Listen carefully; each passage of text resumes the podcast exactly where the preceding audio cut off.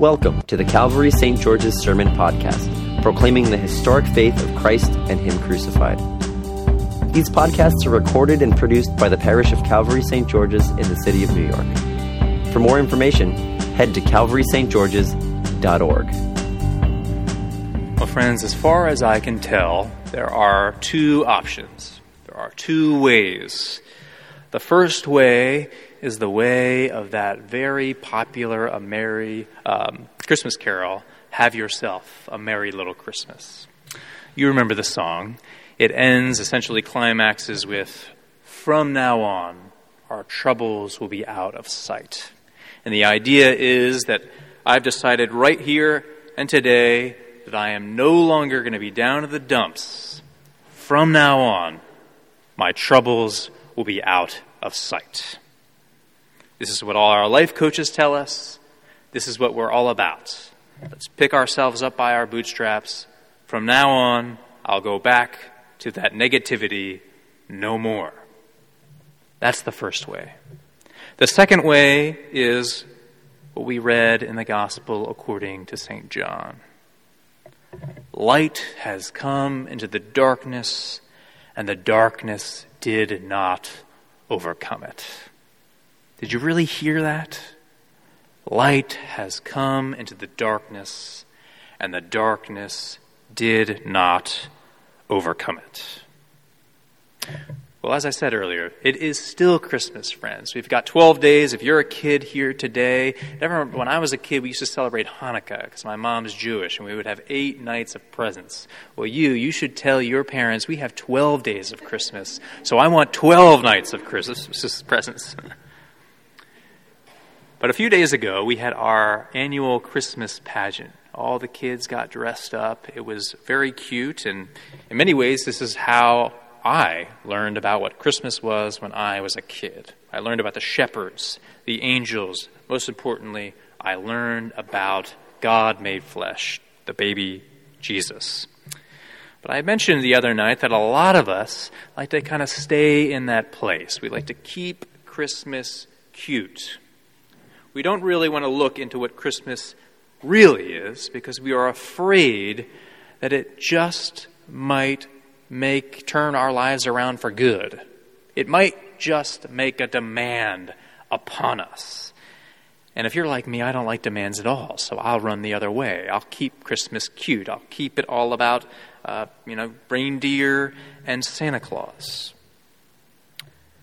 What we see today in the Gospel of John is the exact opposite of all of that sentimentality. John has no nativity story. John has no shepherds, no angels, no stars, no magi, nothing. Instead, John begins the way the first pages of the Bible begin. In the beginning, God created the heavens and the earth. In the beginning was the Word, and the Word was with God, and the Word was God. St. John is audacious enough to steal the opening line of Scripture. And he's doing this because he's telling you and I, who are so prone to sentimentality, that the stakes are very high here at Christmas. In fact, they could not be higher. The author of Genesis is talking about creation, and so is the author of the Gospel of John. The author of the Gospel of John says that Almighty God, the God that created all that is, the God who is separate from creation, who is free, who is not dependent upon creation, decided to become a part of his creation. There's nothing like this in the Judaism of my youth. There is nothing like this in Islam. There is nothing like this in the world's major religions. Almighty God has become one of us. The feast of the incarnation is the feast of Nicene doctrine. And what that means is in a minute, we're going to do what we do every Sunday. Right after the sermon, we reaffirm our faith by saying the Nicene Creed. And so often, when we say it, we're thinking about something else, or there's too many details, and so we kind of space out. But the beginning of the Gospel, according to St. John, is fleshing out what we're going to say in a moment, what we're going to affirm as our faith. We believe Almighty God has, in fact, become a Slav, just like one of us. The other night, the gospel according to Luke emphasizes the helplessness of the Word made flesh, emphasizes that he became a baby, just like you and I did, completely dependent upon those around him. And the gospel goes on to say that he dies in the same way that he was birthed, completely helpless on a cross of wood, and yet this is the way that God decided to come down, to be a part of His creation, to invade it, to take back what is His. It happened in a way that none of us would have expected, none of us, quite frankly, probably would have wanted.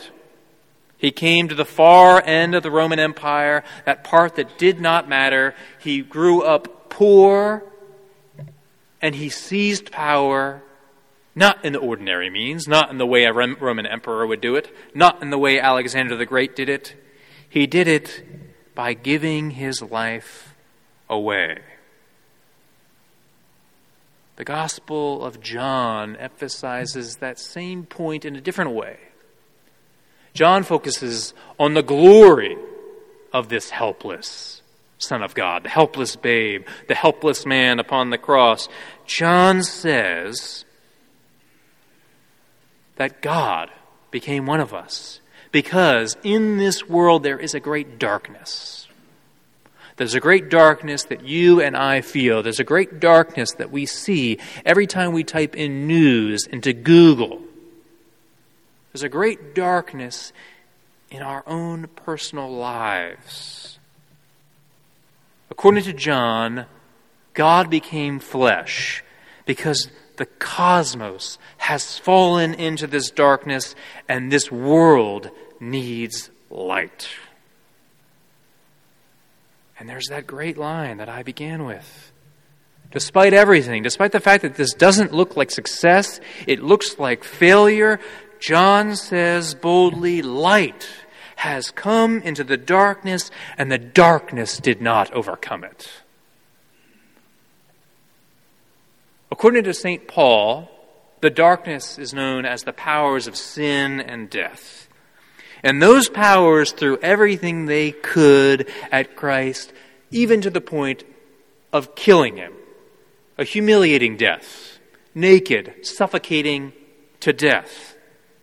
But according to St. John and St. Paul and all the writers of the New Testament, this was the Trojan horse this is what God came to do. This was not plan B. This was not some mistake. This is, was the plan all along. God became flesh.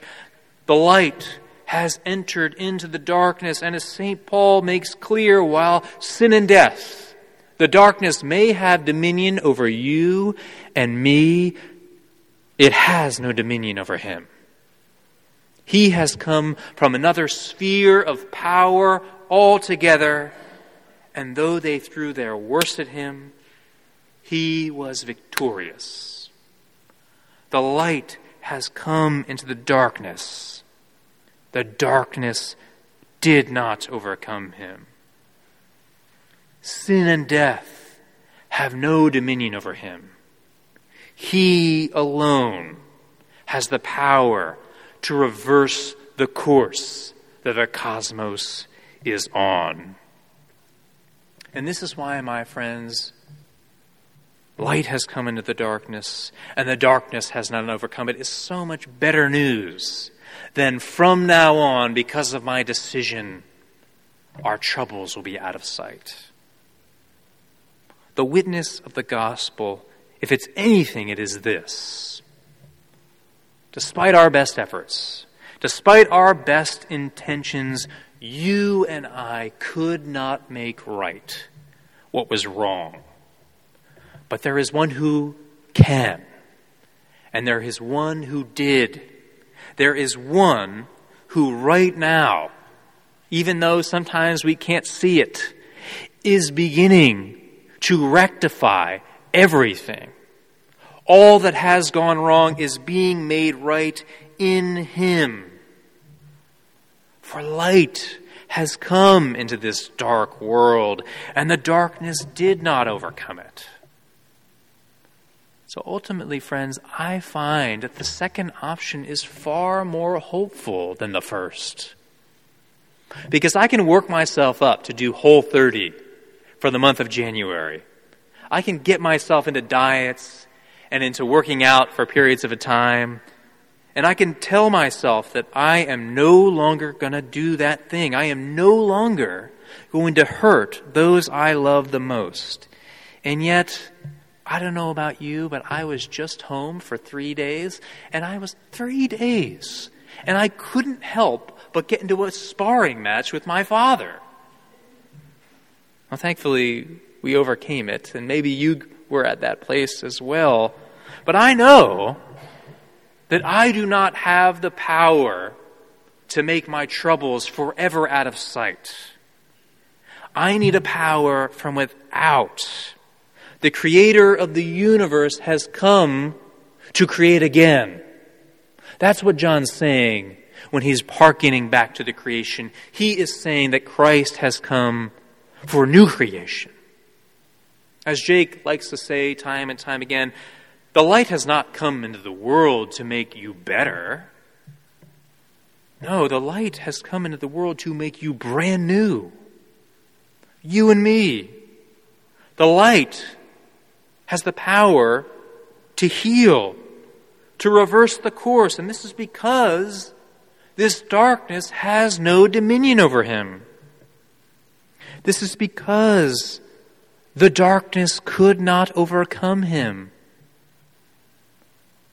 God in Jesus has come to create a new family, namely you and me, to rectify all that has gone wrong. And it is He and He alone who can make right all that has gone wrong in your life. So, whatever you're bringing here this morning, whatever the pain, whatever suffering, whatever seeming defeat, the light has come. And He has been victorious. He is beginning to make right all that has gone wrong.